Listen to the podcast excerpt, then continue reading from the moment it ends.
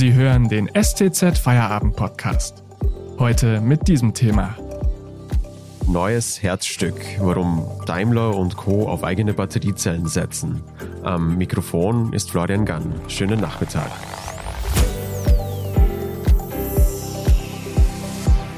Bei Verbrennerautos sind die Motoren das Herz der Fahrzeuge. Sie bestimmen die Leistung, den Sound, die Emotionen.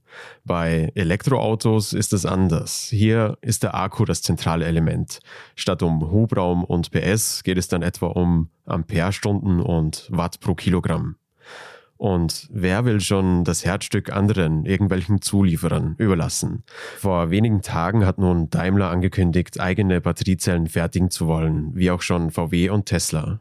Warum machen sie das? Was bedeutet das für die Arbeitsplätze im Land und wo geht die Entwicklung der Akkus hin? Um diese Fragen zu beantworten, habe ich mir unseren Autor für Wirtschaftsthemen Matthias Schmidt ans Mikro geholt. Hallo Matthias. Hallo Florian. Matthias, Bisher galt die Batteriezelle als Massenprodukt, das man billig einkauft und zwar ausschließlich von asiatischen Herstellern. Manche deutsche Projekte zur Herstellung wurden früher sogar auf Eis gelegt. Woher kommt nun diese Kehrtwende? Also da gibt es eine ganze Reihe von Gründen. Ähm, wahrscheinlich ist der wichtigste Grund im Moment darin zu suchen, dass der Umstieg auf Elektro Autos sehr viel schneller vonstatten geht, als man das noch vor ein, zwei Jahren gedacht hat. Ähm, die Hersteller haben da jetzt sehr ehrgeizige Pläne vorgelegt ähm, und wollen große Teile ihrer Flotte ähm, schon bis zum Jahr 2030 auf Elektro umstellen. Und das führt einfach dazu, dass, dass der Bedarf an Batteriezellen, die dann zu Batterien zusammengepackt werden, einfach groß wird und sehr viel schneller wächst, als man noch vor kurzem gedacht hat. Das ist sicherlich ein ganz wichtiger Grund, dass man da auch ein Stück weit Unabhängigkeit erreichen will. Ähm, das ist eine Erfahrung, die man in der Corona-Zeit auch gemacht hat, als, als die Nachschubketten, als die Lieferketten plötzlich ähm, ins Wanken geraten sind man spürt es ja im Moment sehr stark bei Halbleitern, dass die nicht in dem Maß verfügbar sind, wie sie gebraucht werden. Und auch diese Sorge, sich da abhängig zu machen und vielleicht ähm, nicht, nicht immer unabhängig agieren zu können und nicht alle ähm, Produktionsmittel zur Verfügung zu haben, die spielt sicher auch eine große Rolle. Das heißt, die äh, Versorgung spielt die größere Rolle als jetzt ein technischer Fortschritt bei den Batteriezellen, etwa um mehr äh, Leistungsdichte, kürzere, kürzere Ladezeiten oder so zu erreichen. Also das eine ist wahrscheinlich äh, schon so das, das vordergründig wichtigste Ziel. Ich habe vor kurzem mit einem ähm, Experten vom Fraunhofer Institut für Innovationsforschung gesprochen darüber, der sieht das zumindest so, dass diese Versorgungssicherung im Moment das Hauptmotiv ist. Aber es ist auch schon wichtig zu sehen, dass die eigene Entwicklung ähm, künftig da eine große Rolle spielen kann und dass tatsächlich auch technische Verbesserungen zu erwarten sind, von denen die Autohersteller dann ähm, unmittelbar selbst profitieren würden. Es gibt da einen, einen ganz interessanten Satz von, vom Porsche-Chef Blume, der gesagt hat, die Batteriezelle ist der Brennraum der Zukunft. Also das, was früher in, im Zylinder stattgefunden hat ähm, und eigentlich für, für einen Sportwagenhersteller wie Porsche irgendwie charakterbildend war oder markenprägend, das wird eben künftig in der Zelle stattfinden und deshalb wollen die Hersteller auch versuchen, mit eigenen Entwicklungen dort Verbesserungen zu erzielen. Jetzt sind äh, die Autohersteller wie Daimler und Porsche ja relativ neu auf diesem Feld, während die sozusagen professionellen Hersteller der Batteriezellen in Asien da schon einige Jahre Know-how-Vorsprung Know haben. Wie, wie können die Hersteller das aufholen?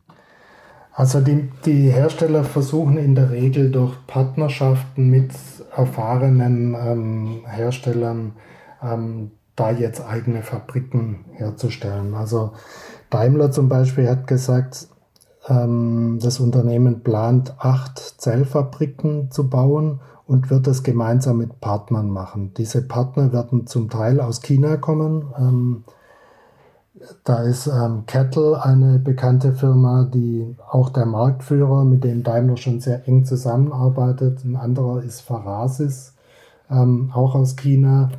Aber ähm, es wurde auch angekündigt, dass noch ein neuer Partner dazukommt und ähm, möglicherweise auch aus einem europäischen Raum.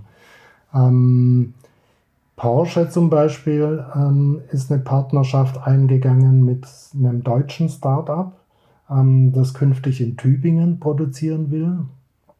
Ähm, die, die Firma heißt Custom Cells und sie haben gemeinsam mit Porsche ein Joint Venture gegründet. Porsche hat sich auch an der Firma beteiligt. Ähm, oder Volkswagen baut ähm, mit einer norwegischen Firma Northvolt ähm, eine Fabrik in, in Norwegen oder wird sich zumindest von dort dann beliefern lassen.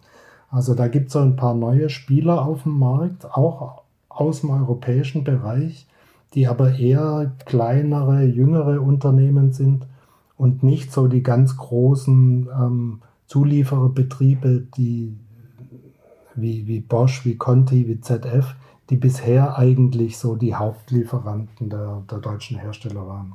Danke, Matthias, bis hierher. Wir reden gleich noch darüber, was die Batteriezellenfertigung für die Arbeitsplätze bedeutet. Vorher gibt es ein bisschen Werbung. Wenn Ihnen dieser Podcast gefällt, denken Sie daran, ihn auf Spotify oder iTunes zu abonnieren, damit Sie keine weitere Folge mehr verpassen. Wenn Sie die Stuttgarter Zeitung zusätzlich unterstützen wollen, geht das am besten mit einem STZ Plus Abo. Das kostet 9,90 Euro im Monat und ist monatlich kündbar. Aktuelle Informationen bekommen Sie jederzeit auf stuttgarter-zeitung.de. Zusätzliche Analysen und Hintergründe gibt's mit STZ Plus. Unterstützen Sie Journalismus aus der Region für die Region. Dankeschön. Matthias, welche Entwicklungen sind bei den Akkus denn noch zu erwarten? Im Grunde gibt es eigentlich zwei oder drei Hauptströmungen, die man da gerade erkennen kann. Das eine ist, die bisherige Technologie zu optimieren. Ähm, es werden ja in der Regel äh, Lithium-Ionen-Akkus verwendet ähm, und in diesen Akkus werden bestimmte Elemente und Metalle verbaut, die zum Teil sehr selten sind, ähm, zum Teil unter sehr schwierigen auch was die Menschenrechte angeht, unter sehr schwierigen Bedingungen ähm, gefördert werden. Ein Beispiel dafür ist Kobalt, ähm, das in Afrika zum Teil unter Beteiligung von Kinderarbeit ähm, geschürft wird. Ähm, da gibt es ein Ziel, eben die, die Anteile dieser problematischen ähm, Inhaltsstoffe zu reduzieren. Das geht auch schon Daimler beispielsweise sagt im neuen Spitzenmodell EQS ist nur noch halb so viel Kobalt in den, in den Batteriezellen wie bei früheren Batteriegenerationen. Ähm, der Forscher Christi, äh, Christoph Neff von, vom Fraunhofer Institut sagt, da wird sich auch mal was bewegen. Das kann man sicherlich noch mal um die Hälfte reduzieren. Das ist das eine, sozusagen Optimierung. Das andere ist der Versuch, ähm, nochmal eine ganz andere Zellchemie ähm, zur Anwendung zu bringen. Ähm, in den bisherigen Akkus sind so, sogenannte Elektrolyte, flüssige Elemente. Ähm,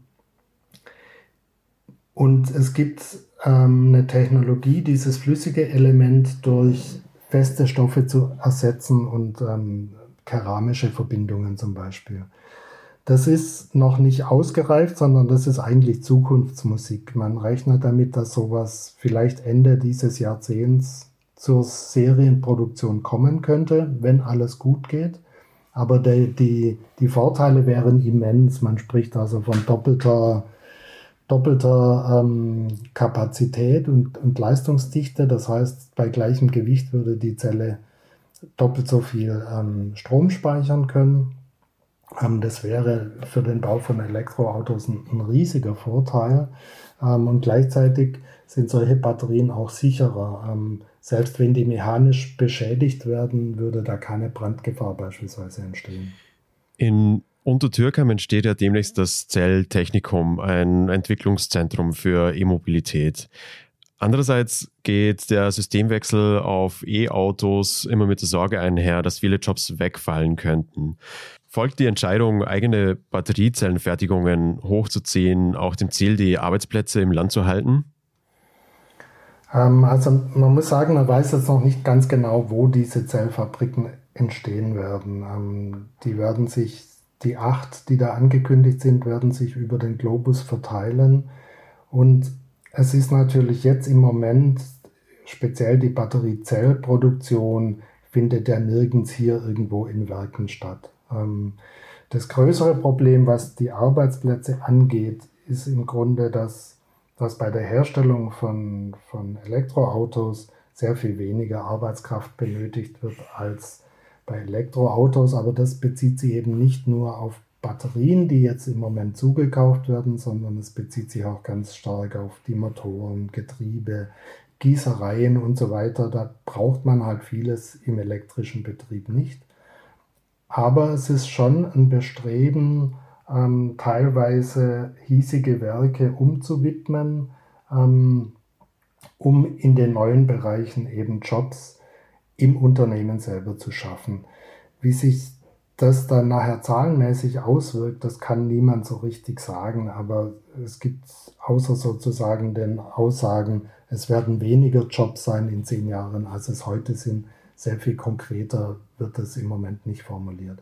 Und daran würde sozusagen auch nichts geändert, selbst wenn alle Batteriezellen hier vor Ort sozusagen gefertigt werden. Ähm, naja, es würden schon auch hier Jobs entstehen. Es entstehen ja auch Jobs zum Beispiel in diesem Zelltechnikum, das ja so, sozusagen eine, eine, Forschungsstätte ist für die, für die Zellentwicklung. Ähm, und es entstehen auch nicht nur Fabriken zur Zellfertigung, sondern die Zellen müssen ja auch zu, zu Batterien nachher zusammengebaut werden. Und auch das macht Daimler, will Daimler zunehmend selbst machen, sodass tatsächlich in manchen Werken einfach neue Arbeitsplätze entstehen und zum Teil man Leute, ähm, die jetzt schon beschäftigt sind, umschulen kann. Ähm, aber wie gesagt, das ist sehr schwierig von, vom Zahleneffekt her ähm, jetzt schon zu sagen. Das werden wir quasi in Zukunft dann sehen. Vielen Dank an Matthias Schmidt, Autor für Wirtschaftsthemen bei unserer Zeitung. Den Podcast gibt es am Montag dann wieder. Ihnen einen schönen Feierabend und ein schönes Wochenende. Bis bald.